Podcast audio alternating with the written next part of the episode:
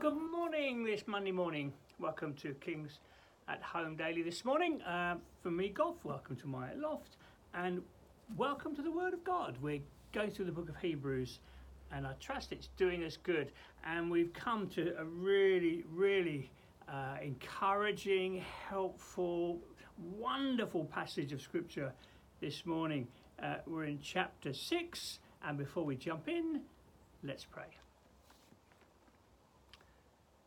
Lord Jesus, thank you that we can take hold of your word. Thank you. Your word is is true. It's it's it's alive. It it can so help us and strengthen us and change us as you speak through it to us by your Holy Spirit. And we pray this morning your word would do us good today, I pray. In Jesus' name. Amen. Okay, so we finished up on Friday, um, chapter uh, chapter six and verse twelve. Uh, Paul really, in, uh, he's already spoken about um, the, the danger of, of, of, of, slipping away as a Christian, the danger of uh, being neglectful in, in the Christian life and heart being hardened. And we finished with that verse. We don't want you to become lazy but to imitate those who through faith and patience inherited. It's so it, it, it, it's a real warning. It's it, to become lazy. Well, what does that mean? Well, well neglecting your walk with the Lord.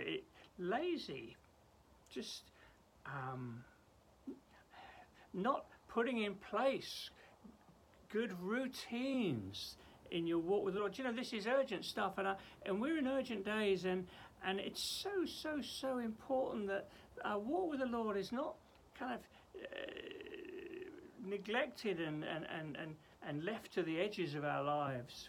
Um, it, it, it's dear dear dear friends, please, this this is hugely important. We're, we're living in, in, in, in days that are full of um, all kinds of snares for us in our culture as Christians, all kinds of fears for us. It's not a time to be neglecting our walk with the Lord, quite the opposite. And so he's talking here about we, we, we, want you, we want you to imitate those who've gone before, and he's going to speak of Abraham and Melchizedek and so on. We, because we want you to inherit, we want you to, to come into all that the gospel, uh, the Lord Jesus has won for you on the, on the cross. So it, this is an emphasis we perhaps need to make more perseverance, um, faithfulness, uh, um,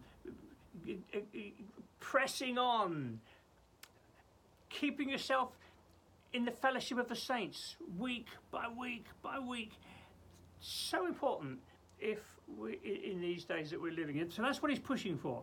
We, we don't want you to be lazy. We want you to be to be imitating those who've gone before um, so because we want you to inherit. Now we're going on to some great verses this morning. Look at this, verse 13. When God made his promise to Abraham, since there was no one greater for him to swear by, he swore by himself. Now he's referring to Genesis 22, where God said something like this By myself I swear. And speaking about the promise, you know, about about you're going to be a blessing. Your offset, your your um, offspring is going to be multiplied through you.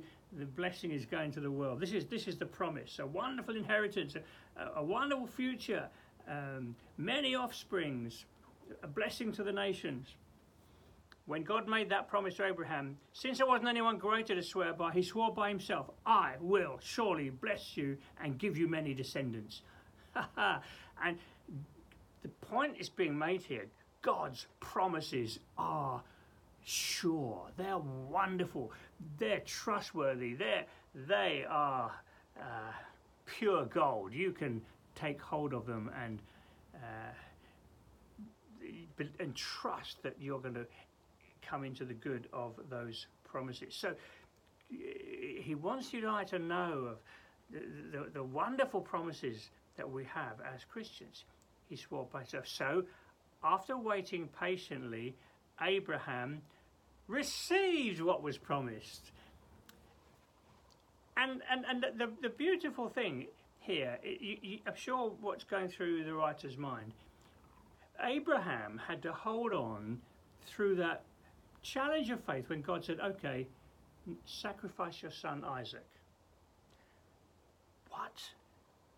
Your promise to me is that through that I'm going to have many offsprings, and through them all the ends of the earth are going to be blessed. Sacrifice my only son, who was born quite miraculously in old age.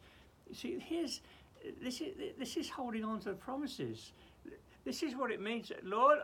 I'm going to take you your word. I'm going to hold on to your word. I don't know how this is going to work through, but I am going to trust in you. I'm holding on to you, Lord. And I think it's primarily talking about the the, the big the, the big the our calling in life. I belong to you, Lord Jesus, and I live my life for you.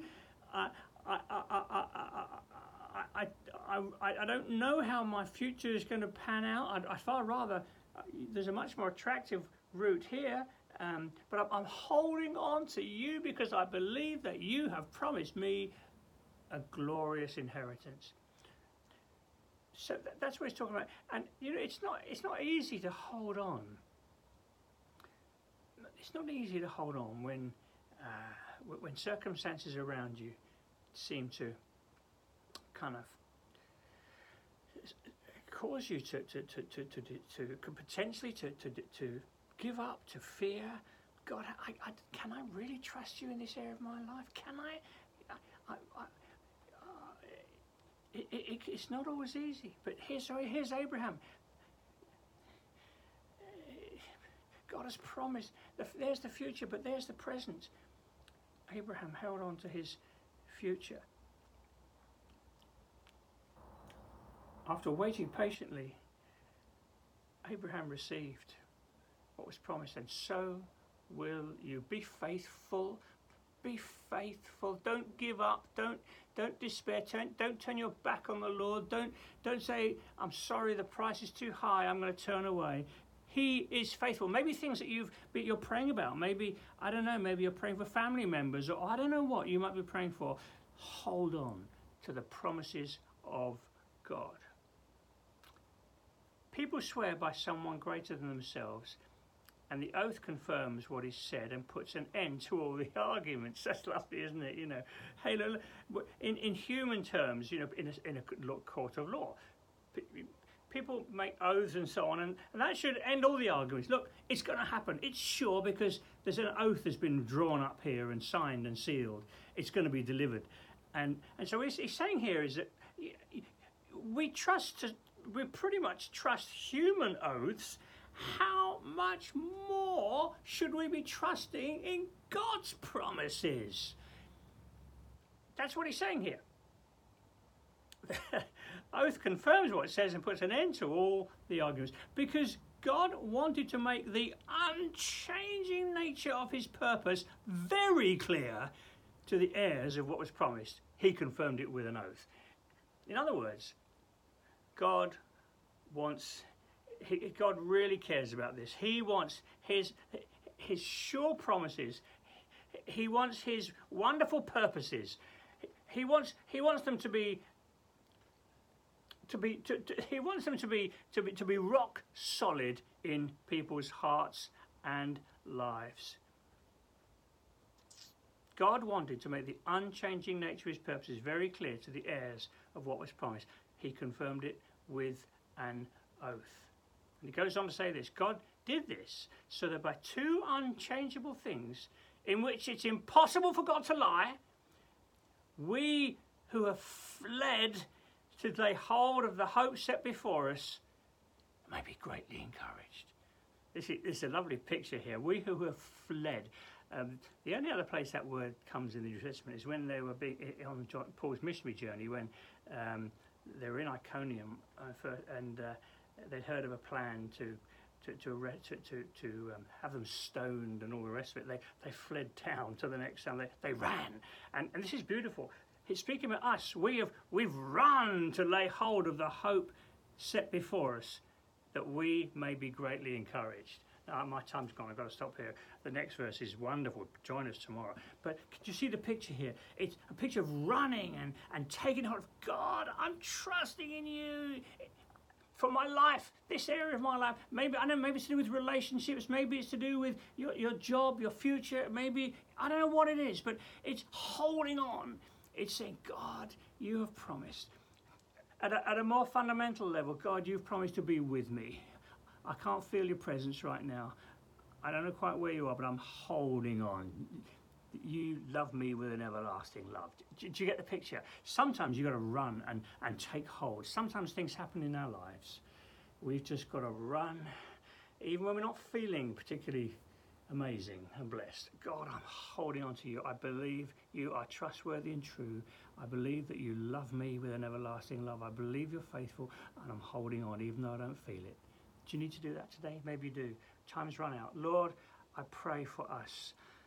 Anyone this morning who needs, well, all of us to some extent, but especially those who at this time really need to be holding on in the face of a storm. I pray, Sovereign Lord, by your grace, keep them safe. Keep us safe. Keep us close. In Jesus' name. Amen. Sorry, overran. Do join in tomorrow. A wonderful verse. See you then.